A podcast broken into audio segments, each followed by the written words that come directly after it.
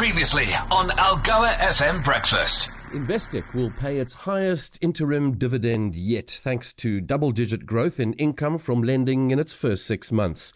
The bank announced a 15.5 pence per share payout after posting a 32% increase in headline earnings in the six months to September. Net interest income rose 12% year on year. Local investment solutions advisor Anchor Capital is set to become part of UK independent wealth manager Credo. The merger is worth 2.5 billion rand and will result in a combined 230 billion rand assets under management, making it one of the largest in South Africa.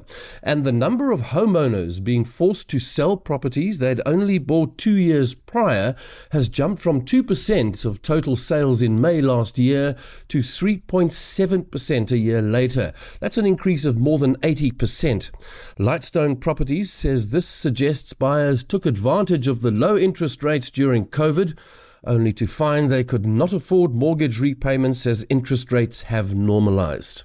A backtrack on the financial and industrial counters, both down 2% at yesterday's close on the JSE, pushed the all share down 1.4% to 73,737, and the top 40 down 1.3% to 67,759.